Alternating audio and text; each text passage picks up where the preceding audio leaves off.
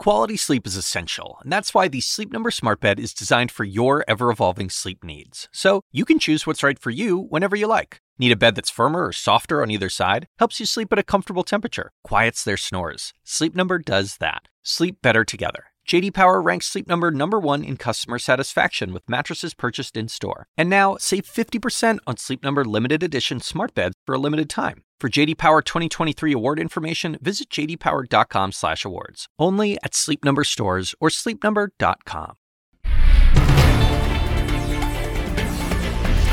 Hello everyone and welcome to Amanpour. Here's what's coming up. Prime Minister Benjamin Netanyahu defies the pressure from people at home and friends abroad. I speak to his top advisor, Mark Regev. Then, former Israeli negotiator Daniel Levy tells me it is time finally to get serious about a peace settlement. Plus, the women of now. Historian Katherine Turk talks to Michelle Martin about the feminist organization that changed America.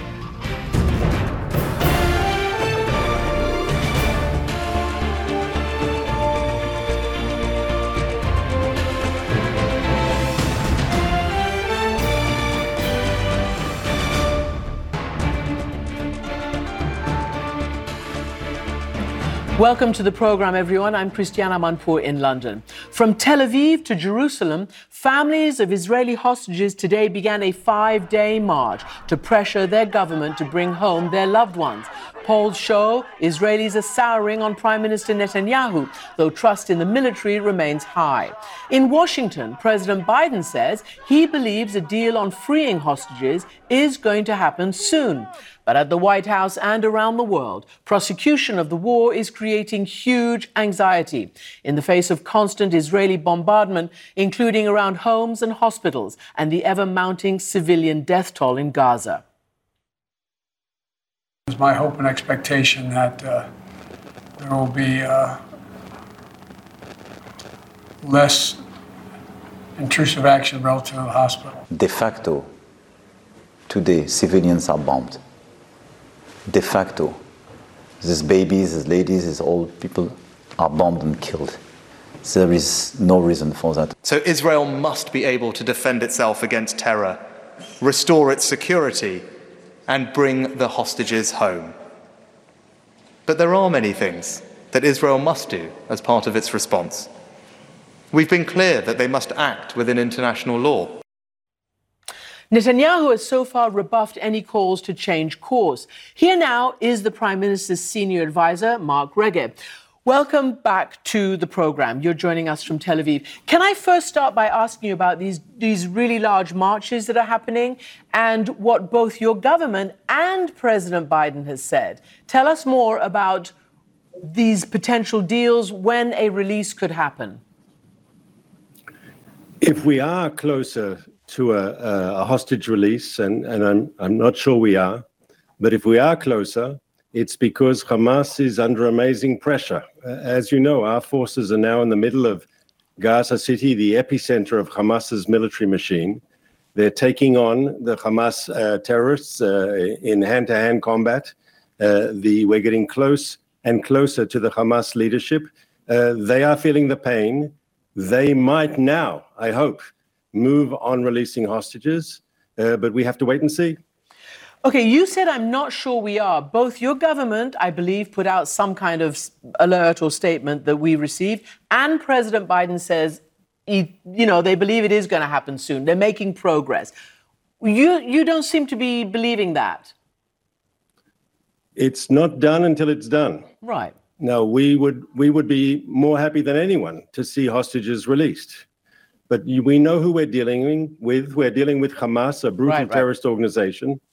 Of the 239 people being held, 32 children, of them babies and infants.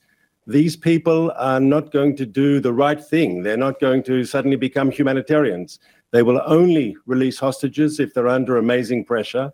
They're under massive pressure from us at the moment. Maybe that is going to expedite a release. I hope so. And also, you know, because you have exchanged with Hamas. So I guess I'm just asking you, as somebody who knows, but you are not going there. So, what do you make and what does the prime minister make of the pressure now by Israeli people to actually bring them home. We've seen polls showing that most Israelis now think that should be a prime um, object of the military operation. And you're seeing actual marches, and they were very pointed, angry, angry people, including, you know, the granddaughter of the former prime minister, um, Shimon Peres, and many others who are very upset uh, that the government doesn't seem to be doing as much as far as they know, as far as they can see, to bring their loved one home. So I can tell you and all the people watching that bringing the hostages home is, is a primary goal in, in, in our military operation.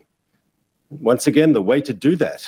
I mean, uh, I'd like to tell you that Hamas became, you know, humanitarians, but they're not. They're tough, brutal terrorists. We saw what they're capable of when they butchered our people on October 7th. We see what they're doing in Gaza, the way they're sacrificing Palestinian lives right and center for their crazy aims. These people will only release hostages as a result of pressure that pressure is being applied, and we believe, we know, that's the best way to facilitate the release of the hostages. What other alternative is there? To smile at them?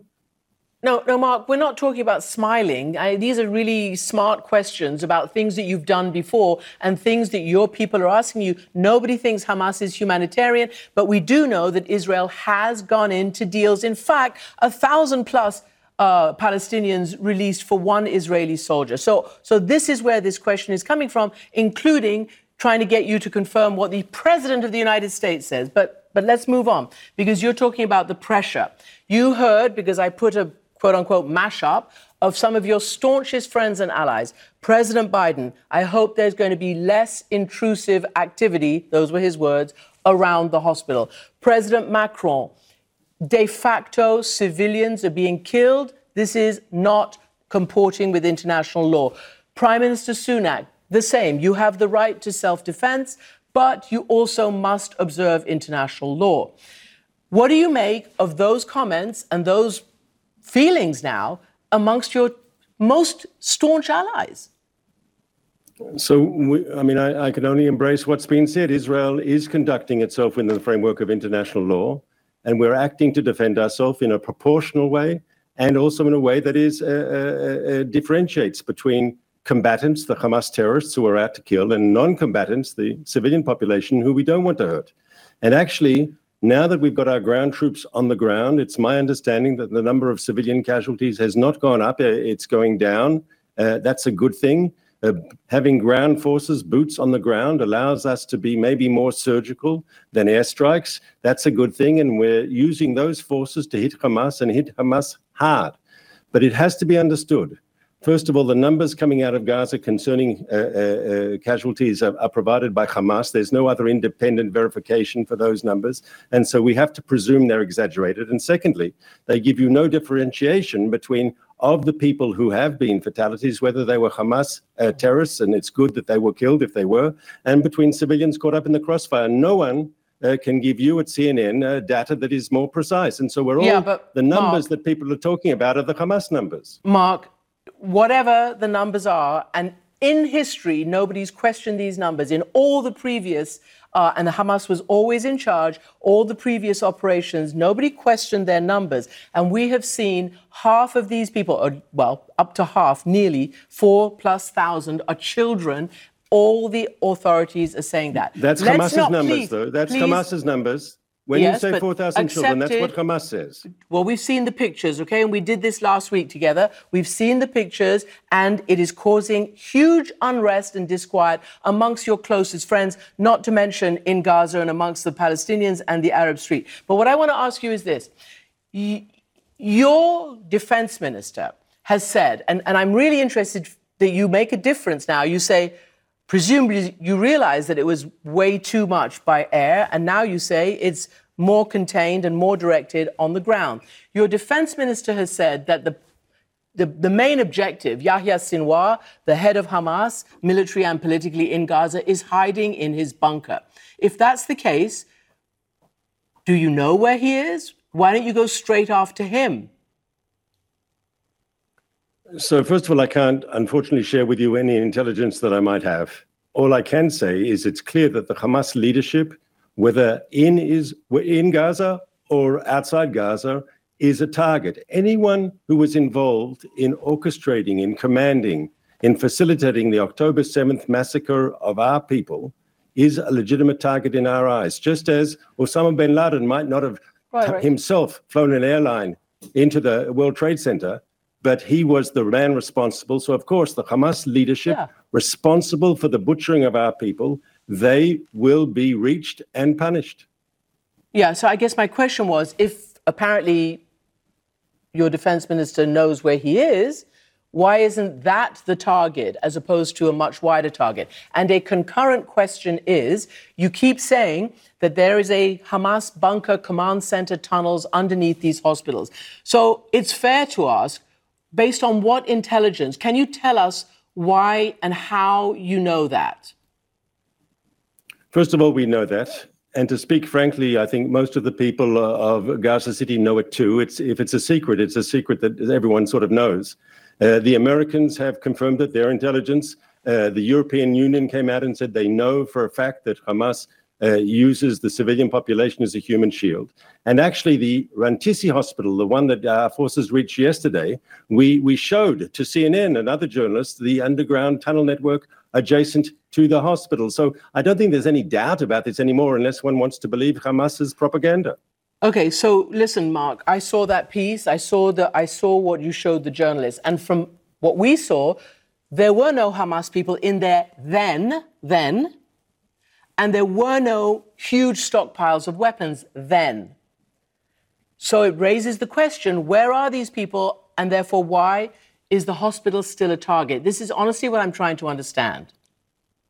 So, first of all, the hospital is not a target, right? It's the Hamas uh, terror uh, subterranean network uh, of tunnels and of bunkers and of uh, arms depots and of launching sites for their missiles, their command and control. That is under the Shifa hospital, but it's also under the other hospitals too, uh, as we saw at Rantisi. But, but the, uh, we have to destroy that military machine of Hamas, and we are destroying it now. Our soldiers are there on the ground, and Hamas is feeling the heat and we will we will reach the Hamas leadership and we will take them out. So, can I just ask you a series of questions about the Prime Minister? So, you've seen all the reporting, and they're very, very good journalists who've done a lot of reporting Israeli journalists, um, Americans, and others. And they have reported a series of whatever you might say, I'm going to just say mistakes by the government uh, in dealing with Hamas over the years. Most particularly, I want to ask you, and if you don't know, I'd really love you to, to, to get the answer for me. The report that uh, the military intelligence chief, one of them, a very significant personage, went to the prime minister, went to the Knesset with classified information, talking about how he believed and how intelligence believed that the you know, the uproar in your country over the attempt to overturn the judicial situation was weakening the image, weakening, uh, you know, the military and the intelligence in the eyes of the enemy. And apparently, the prime minister refused to see them. Then, separately, General Halevi, if that's how I pronounce his name, went to see the prime minister in July with a similar set of concerns. And the prime minister refused to see him. Can you tell me whether that's true? And if so, why? So, first of all, all these questions uh, will be dealt with. Uh, No, Mark, you have this to is- know. No, but no, I'm answering you, Christine. Uh, uh, Christina, it has to be said that Israel, in the first months of this year, had a very polarized politics, and there were demonstrations against the prime minister, and there were demonstrations for the prime minister, and some people supported the judicial reform, and others were opposed to it, and we had a very, very contentious political debate in this country. But what we saw on October 7th, as was reported on CNN, is that Hamas didn't ask Israelis when they killed us, when they butchered us, are we left wingers or are we right wingers? Do we like Netanyahu or do we not like Netanyahu? Are we uh, secular or religious? They don't care. They killed Israelis because they are Israelis, because they're a Jews. There was a report on CNN just before we got on this broadcast about a, a, a peace activist, a feminist, a woman Yeah. who was butchered by Hamas on the day of the attack. And I think this has been a wake up call for Israelis because, as much as we in this country like to debate politics, we passionately argue our positions. But what is the truth, uh, Christiane? That the Hamas killers don't care about our arguments. They believe this country has no right to exist, not in any borders. They oppose any peace. They oppose any negotiated solution. And, and they believe every Israeli, regardless of his political or her political beliefs, is a legitimate target Okay. for terrorism. And that, and that has brought us together. And as you know, Yes. parties that were in the opposition have joined the government. We've now got a national unity government. And when this war is won, there'll be plenty of time to discuss who was responsible for what and, uh, and to get back to politics as usual. But at the moment, this country is united as never before in dealing with the terrorist threat. We will, we will defeat Hamas. We will end its rule in Gaza. We will dismantle its military machine. It'll be good for the people of Israel. It'll be good for the Palestinians in Gaza too, who deserve better than this Hamas terror regime that's ruled them for 16 years and has only brought them pain, hardship, and, and poverty. That all may be the case. The question, though, is, and I'm talking about Israelis asking about whether this government, uh, an emergency government more than a unity government, is in fact capable of being, as Prime Minister Netanyahu, your boss, has called himself Mr. Security for all these years. Now, according to polls, and I'm just going to tell you which poll I'm talking about, Channel 13 says uh, like 76% of Israelis think he should, you know, retire, or rather resign now or after the war. So my question is, eh, this was a really pointed question because it's about security, and he refused to meet the security. It doesn't matter about the, well, it does matter, the, the, the, the demonstrations. That's not what I was asking. Why did Mr. Security refuse to meet with the security and intelligence chiefs who had worries about something that might happen? Once again, all these questions can be addressed after uh, the conflict. And I'd remind you, and you know this better than most, that when we've had security uh, uh, mishaps or, or, or challenges in the past, we have known in this country how to investigate ourselves. After the 1973 Yom Kippur War debacle at the beginning, where we were surprised, this country had an investigation led by a team of, of uh, former military people and Supreme Court justices, and people paid a consequences. It was the same after the 2006 Lebanon war. There was an official committee of inquiry. I'm sure that when this is over, we will follow the same pattern. There will be inquiries, there will be investigations, questions will be asked. All the people from the prime minister down who are in positions of authority will have to answer those questions. That's the way it's done in a democracy. Uh, I mean, I could ask, do you think this prime minister will survive as others haven't? Uh, you, you mentioned after the Yom Kippur War. But what I want to finally ask you is um, the, there is a report that uh, the American Defense Secretary Lloyd Austin spoke to Defense Minister uh, Yoav Gallant and essentially, essentially, and I'm paraphrasing, cool it on the northern border, worried that over provocation or over activity by Israel could spark something wider. Can you confirm that? I cannot confirm it, and I can tell you what our policy is in the north. Israel wants to be able to focus all our military efforts on Hamas in the south, on uh, destroying the Hamas military machine and getting our hostages back. In the north, we prefer deterrence. Uh, we don't want to see an escalation in the north. Unfortunately, as you know, we can't be sure that that's not Hezbollah's interest. And uh, on the contrary, maybe Hezbollah feels it has to come to the aid of its sister terrorist movement. Uh, and therefore, we have to be prepared. And my message uh, to Hezbollah, who might be watching us at this moment, is that they should be very, very careful.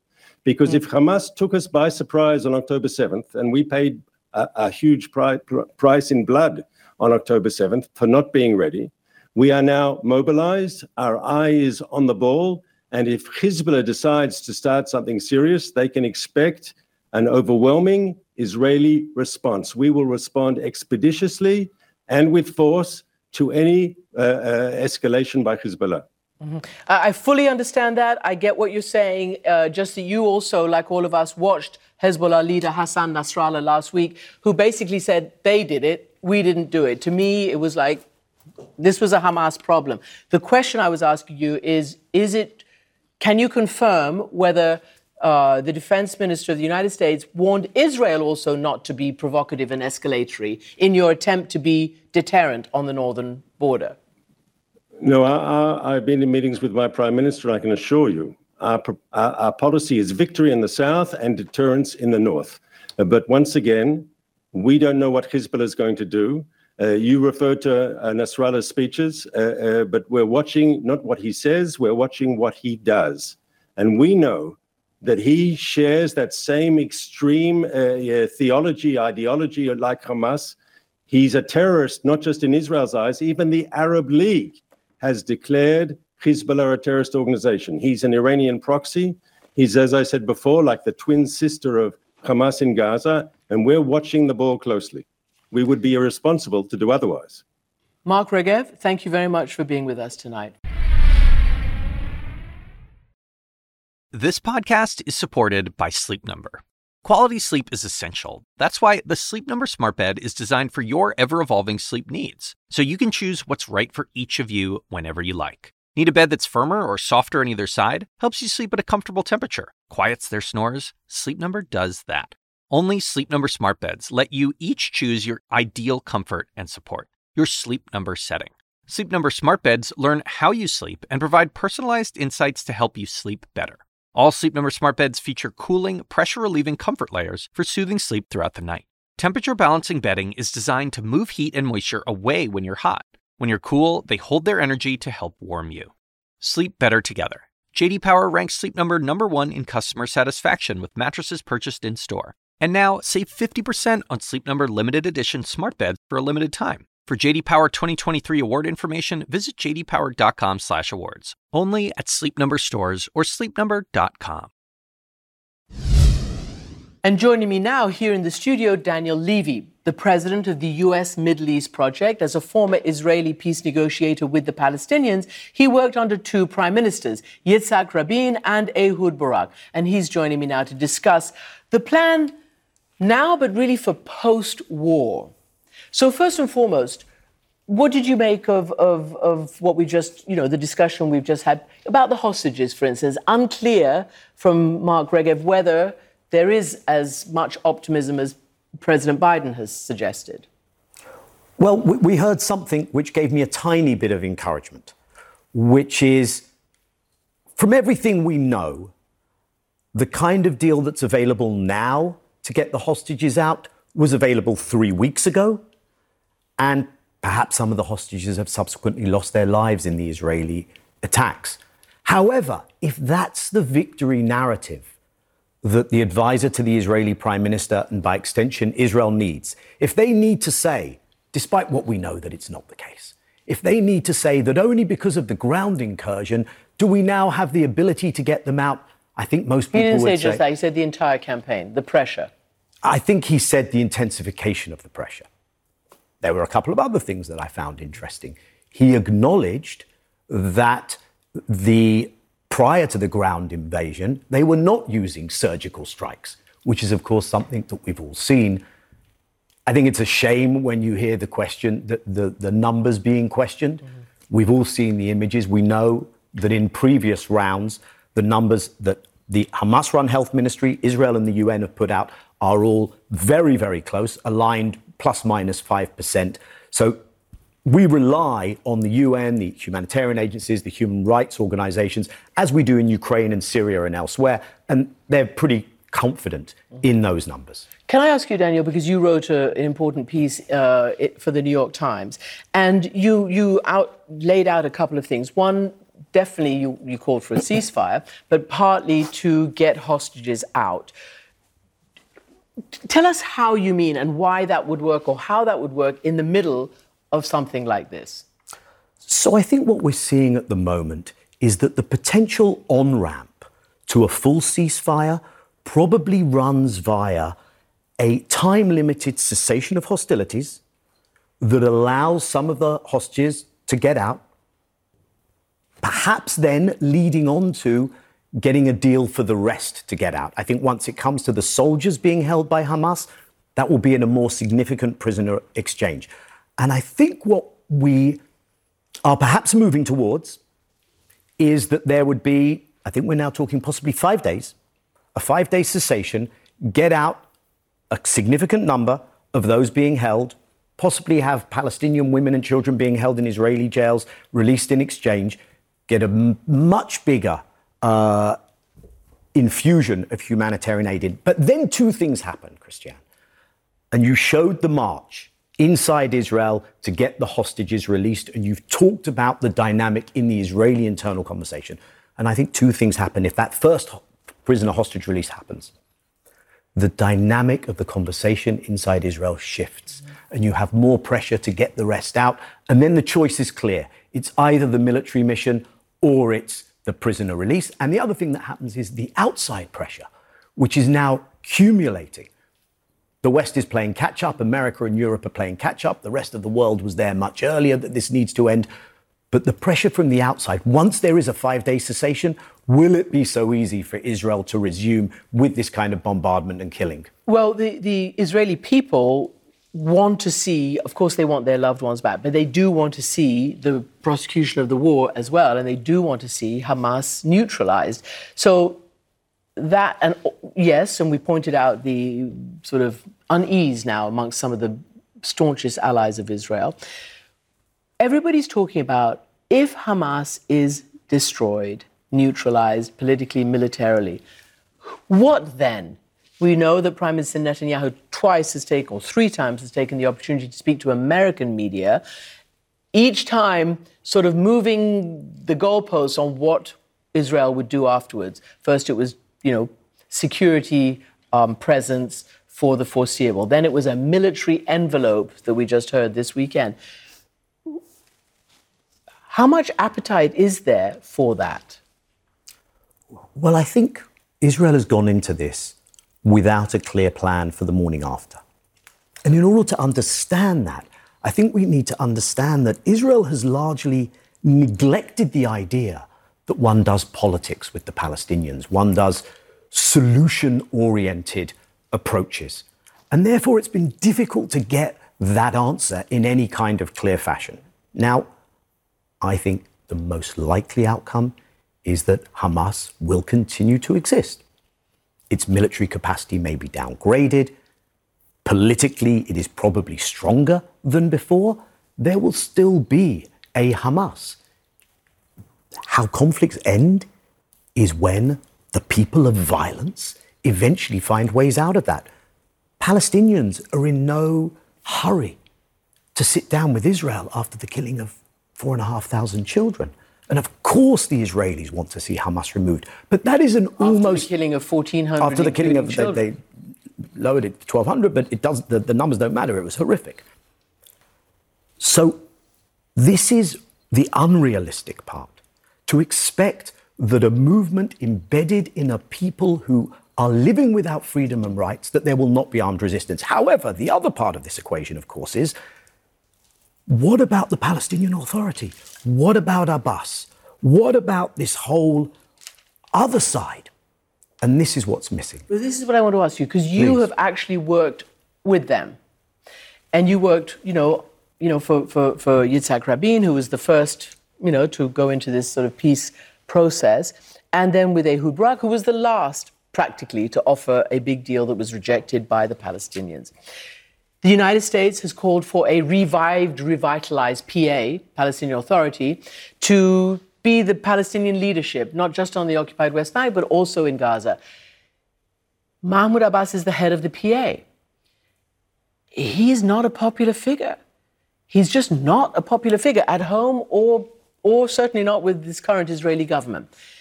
No elections.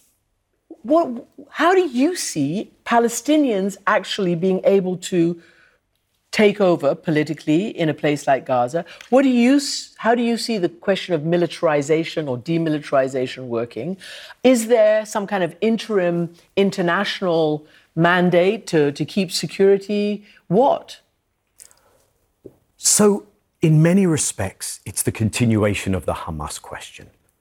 Why is it that Hamas has grown stronger? And why is it that Abbas has lost credibility, popularity, legitimacy with his own people?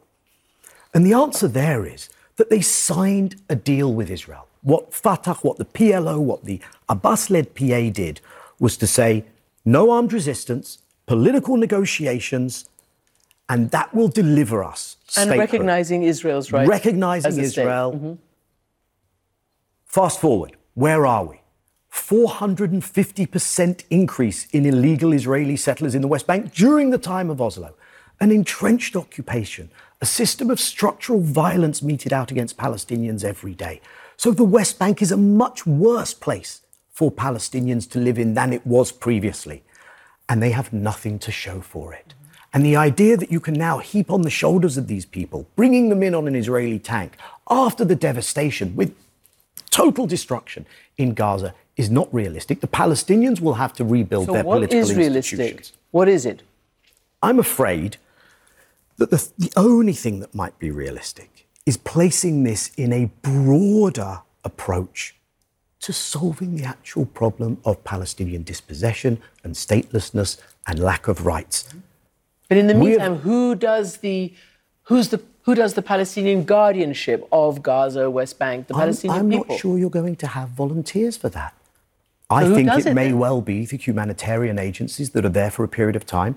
Israel is apparently not willing to withdraw. I don't think it would be wise for any Palestinian movement to say, we will do this under the watchful eye of Israel. What happens in the West Bank is that the PA does security cooperation with Israel, but it doesn't get any political progress. And therefore, that security cooperation is hated, it's seen as collaboration.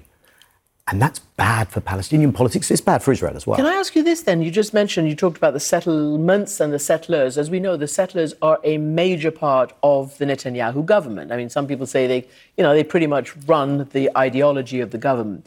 And we've seen the settler violence now since October 7th uh, on the occupied West Bank. But we also have heard that certain settler leaders have said, do, you talked about the PA you know, doing their best for security there, but trying to stop the funds for that. And even the Israeli defense minister saying, don't do that. We need the PA to keep helping us with security.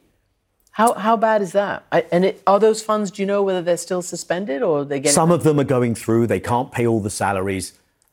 I think we've done a disservice to our own seriousness and our own ability to chart a course forward by not taking seriously what the Israelis have been telling us. They have a government with ministers who make no bones. It's not someone's accusing them of being an apartheid state. They wear that badge with pride. They have openly advocated ethnic cleansing. One of the ministers said Gaza should be nuked. By the way, not a smart thing.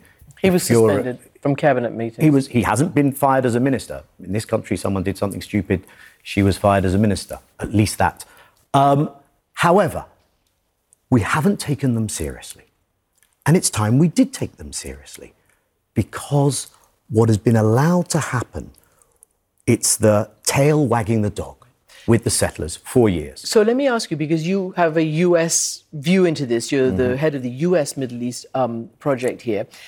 You've seen that Biden is beginning to shift his public stance. You've seen that there definitely today there's a big pro-Israel march in Washington, but even within the government, there's the dissent channel at the State Department. Some 400 Foreign Service and others have written, you know, a letter questioning and and, and, and expressing their disquiet with the with Biden's closeness to this operation, the military operation. Where does the US stand in this? And we know the US wanted to essentially pivot away from the Middle East and pivot towards China. Mm-hmm. Where does this leave the United States in terms of being able to have some really serious influence over a really serious post war political process? I think the US has that influence.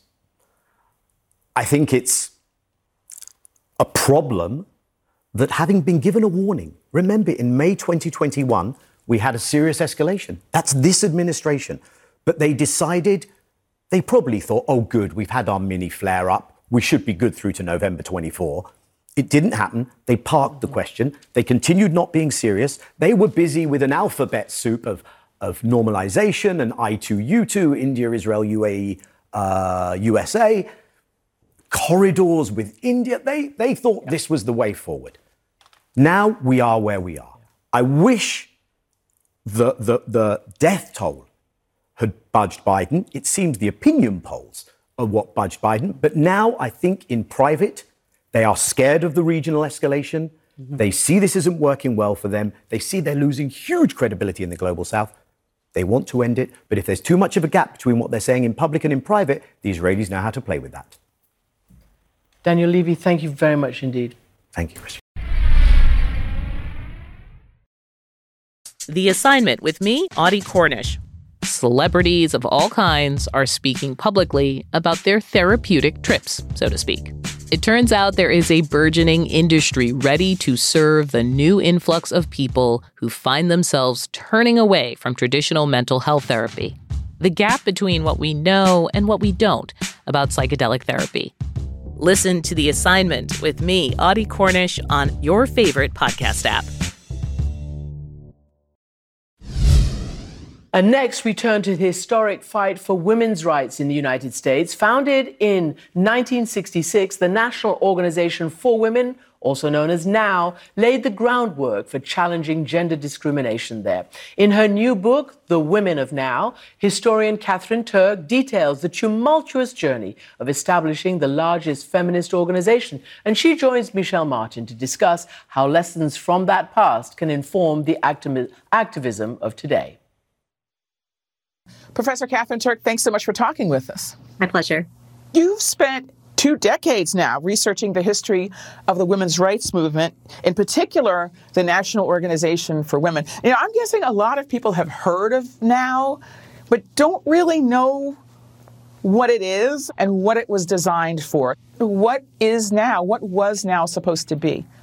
Yeah, so NOW was founded in 1966 by a group of several dozen women and then several dozen more women and men who joined them to form what they called a civil rights movement to speak for women. This was a moment when uh, this, the, the labor movement was quite strong, the civil rights movement was quite strong, and women, of course, were part of those movements. But they also looked around and saw that movements around group based solidarity were getting a lot done in American life. And so uh, a lot of women felt that there was a kind of contrast between the optimism about the American dream and the, the, the hopefulness about the power of democracy and, um, and all of the things America offers the people who live there, a contrast between that and the limits that they experienced in their own lives. So uh, that's sort of the basic premise of now to organize on behalf of all women. Um, they were especially focused on legal change, so both getting str- new laws enforced strongly, but then also pushing for new legal protections. But within just a couple of years after NOW's founding, the organization became a mass movement um, dedicated to dozens and dozens of goals, pretty much anything anybody could think of. So it's kind of like an NAACP for women, right? But instead of being focused on a particular group of women, their concept was they wanted it to be all women, which mm-hmm. is kind of a tough goal if you think about it. Um, it's a radical- and I guess was that a struggle at the beginning? I mean, was it was it sort of obvious at the beginning that it was kind of hard to get er, kind of everybody on the same page, as it were. I mean, we're only talking about like half the population, so yes, to say the least. Um, the kind of optimism that NOW's founders felt, and the kind of determination uh, it's a good thing they had it because it convinced them to begin this organization. But very quickly, there were uh, internal struggles. There were fights around which issues they should prioritize, which women, uh, which with the concerns of which women should be prioritized. And this, this was an ongoing conversation that lasts up until this day about who can speak for women and what do women, on the whole, need. Could you just set the table for us? Like, what was the legal landscape for women at the time that NOW was formed? women were solidly second class citizens in this country when NOW was formed. Uh, abortion was illegal pretty much everywhere. Women could generally not get credit cards in their own name, get mortgages. Uh, until uh, until the mid 1960s, women um, could be exempted from jury duty. Uh, the idea being that um, you know, why would you want to go through with jury duty when you really needed to be at home with your children? Uh, women could receive harsher penalties for the same crimes.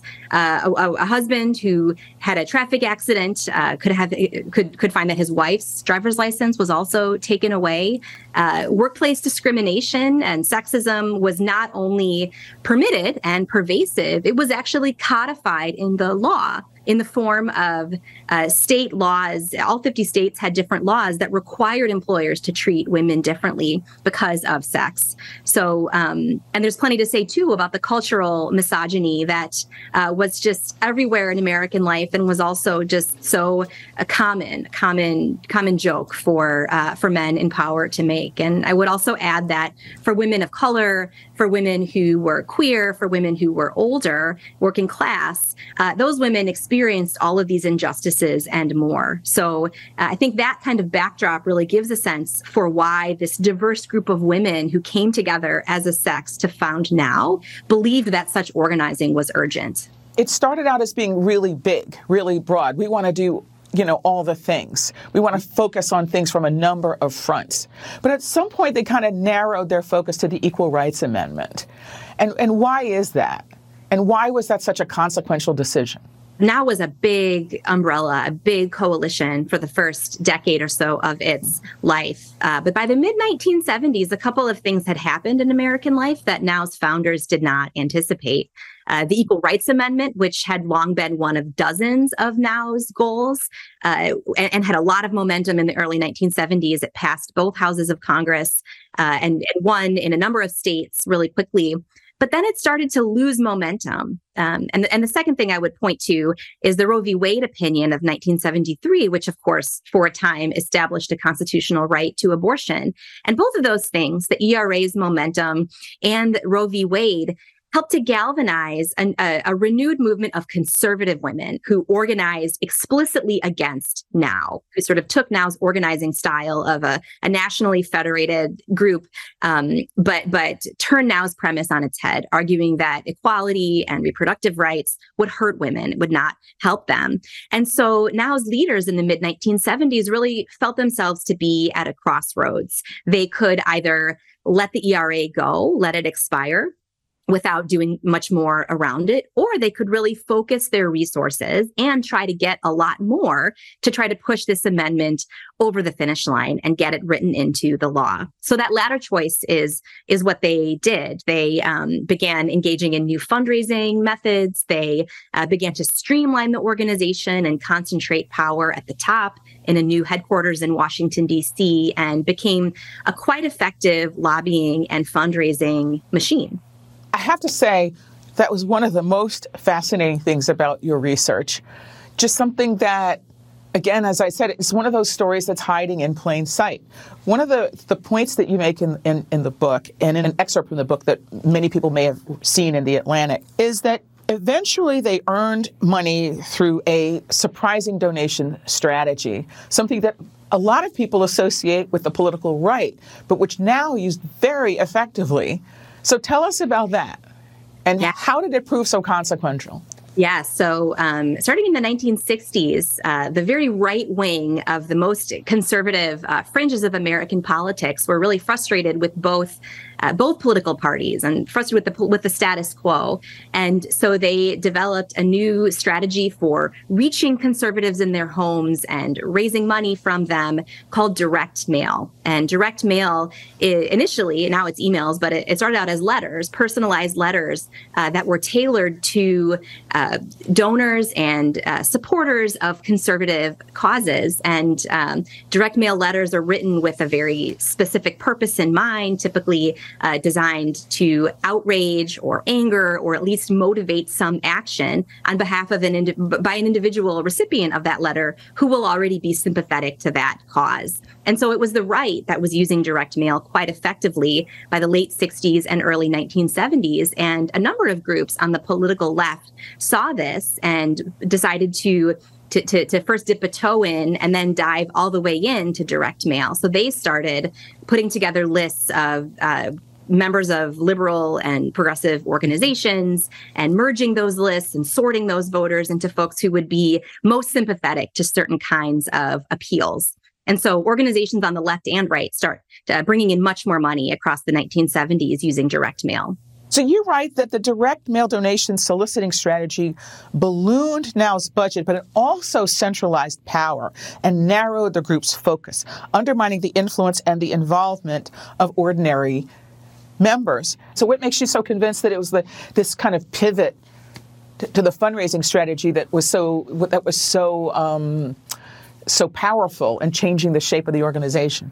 Sure. Well, so now continues to to gain members across the 1970s through direct mail. So so using direct mail both for fundraising and for just reaching out to sympathetic folks now gets much much bigger. And as it becomes uh, associated with the Equal Rights Amendment in uh, both its members' minds, but also in the mind of the broader public, now becomes much more prominent on the national scene. And uh, my book shows how, after the Equal Rights Amendment expired in 1982, now is in this kind of paradoxical mm-hmm. position where it has a lot of prominence, it has uh, resources and the ability to get more, but it's not really sure what its identity is if if it's not the ERA anymore. What is this organization and what can it do? So certainly. Uh, the, the sociologist Theda Skocpol has written brilliantly about how many membership organizations lost people. They lost members across the 1970s for the reason that you described and, and for others too the sort of weakening of the labor movement a kind of more individualistic culture.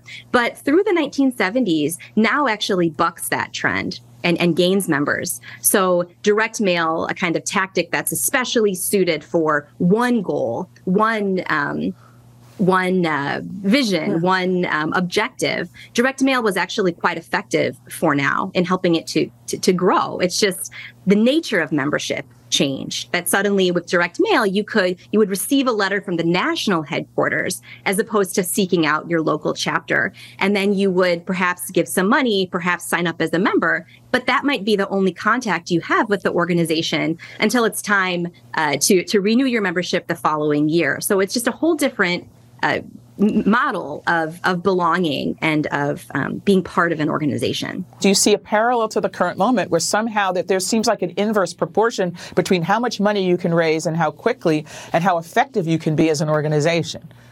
I think that's right. And, you know, you could also look to all of the national organizations that have been working uh, towards reproductive rights and abortion rights, right? The Dobbs opinion uh, d- came down despite those organizations having raised millions and millions of dollars and, uh, you know, mobilized supporters to give that money. Um, so, yes, I think now's story can help us understand what we lose when the grassroots is no longer in the driver's seat.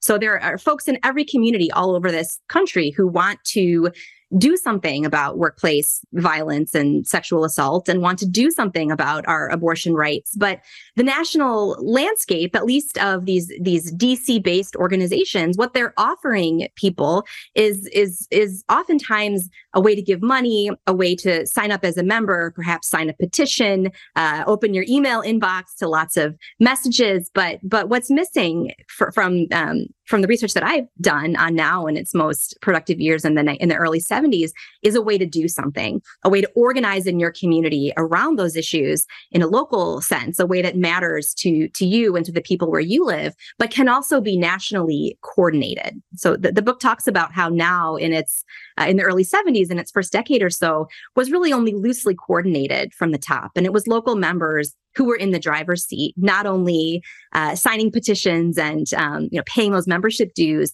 but actually driving the the movement's agenda. And what's lost when when it when it's a more top down model is people's sense of ownership, not only belonging, but really being able to shape the agenda of a movement that is also theirs. Once people have moved away from something, can you really go back to it? I think you can. I think you could. I think you would have to define women expansively to include not only you know self-identifying women but gender non-binary people and of course all of their allies as now did um, but I think that there would be a lot of power in that kind of organizing. There's power in solidarity, power in coalition. And uh, while now, you know, when now was founded, there was not this mass movement of conservative women that we have now. So an organization like that would have to uh, perhaps reach out to those folks to the extent that they could, but might also have to be okay with leaving them behind in forging an, an agenda that um, is is broadly conceived as as as beneficial to women. Um, but I think you could get a lot done. I think that some conservatives would argue that the reason why an organization like Now fell from prominence is that people just don't agree with them okay? That, that they always had organized resistance from certain you know conservative groups conservative women's groups because they didn't agree with them. They'd argue that the reason why that groups like occupy wall street and black lives matter have not achieved the effectiveness that they desire is that people don't agree with them Mm-hmm. What what would you say to that?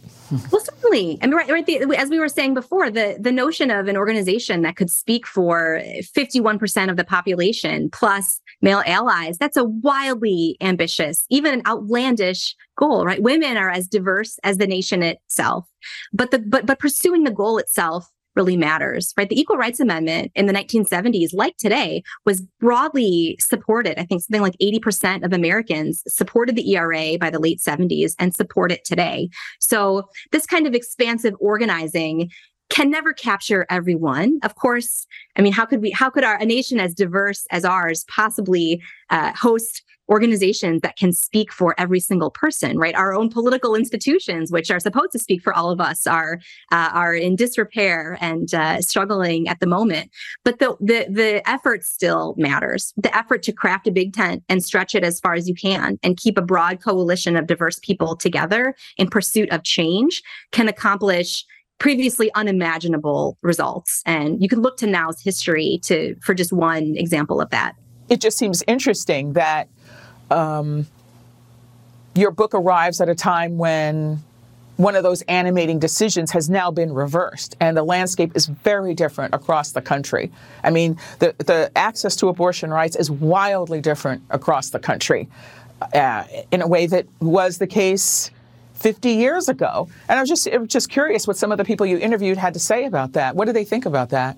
Yeah, so um, upset and uh, perhaps not surprised because they've been dealing with this conservative backlash to groups like Now for more than 50 years. Uh, but certainly they shared a sense that when they won these landmarks on behalf of women, on behalf of feminism, they had thought they would be permanent, and that it's frustrating to feel that. Uh, benefits and gains their generation secured are now being undone.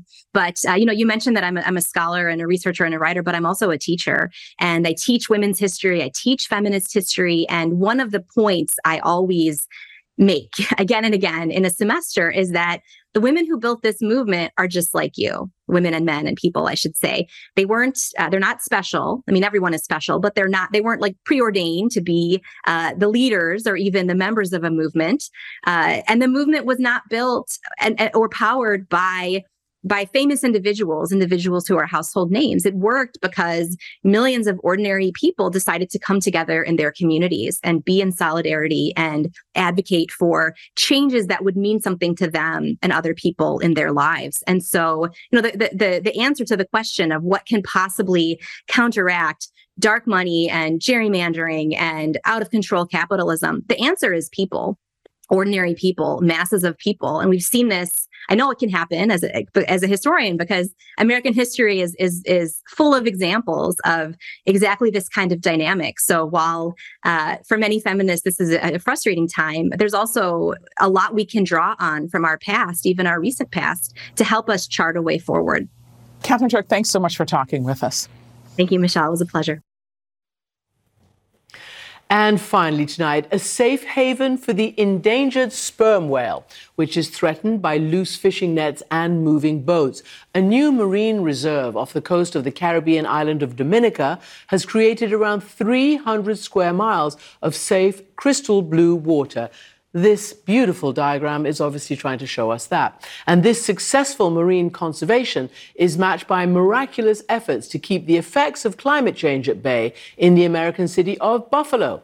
And that is despite rising global temperatures. Correspondent Bill Weir brings us this climate refuge. There's an old joke that tells us there are only two seasons in Buffalo winter and the 4th of July.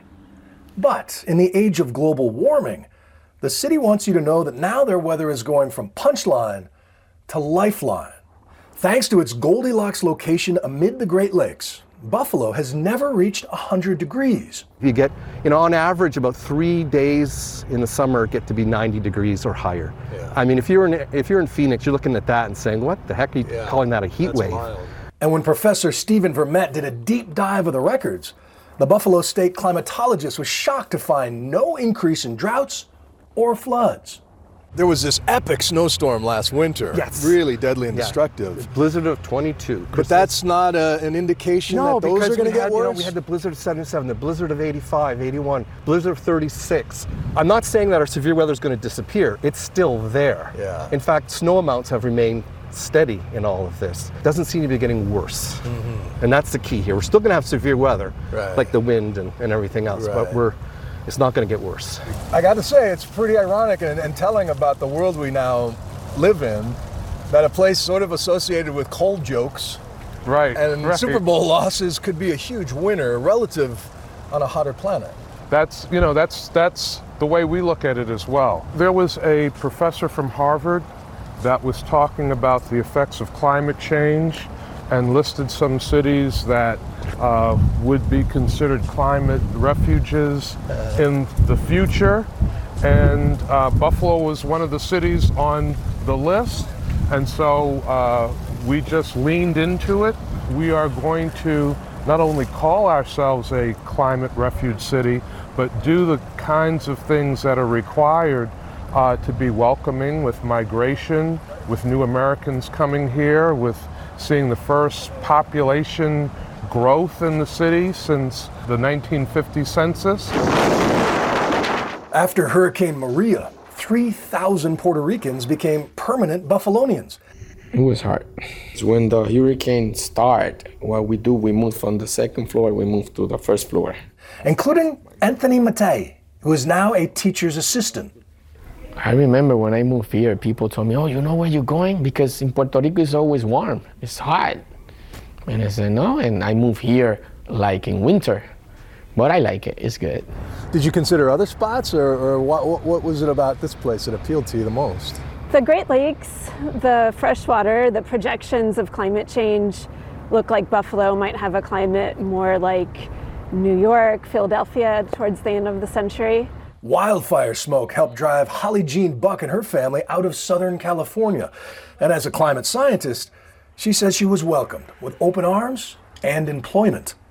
But really, the energy of the people, people who are really forward thinking in Western New York and New York State about what opportunities there might be in clean energy and clean tech, um, and how to build, you know, those solutions in ways that are good for communities.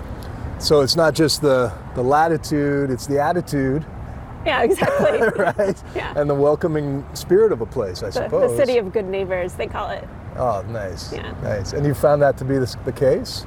I have totally. Yeah? Yeah. Mhm. Good news from climate correspondent Bill Weir in Buffalo. And of course, his report comes as today President Biden unveils 6 billion more dollars in funding for climate resilience. That's it for now. Remember, if you ever miss our show, you can always catch us online on our website and all over social media. Thank you for watching and goodbye from London.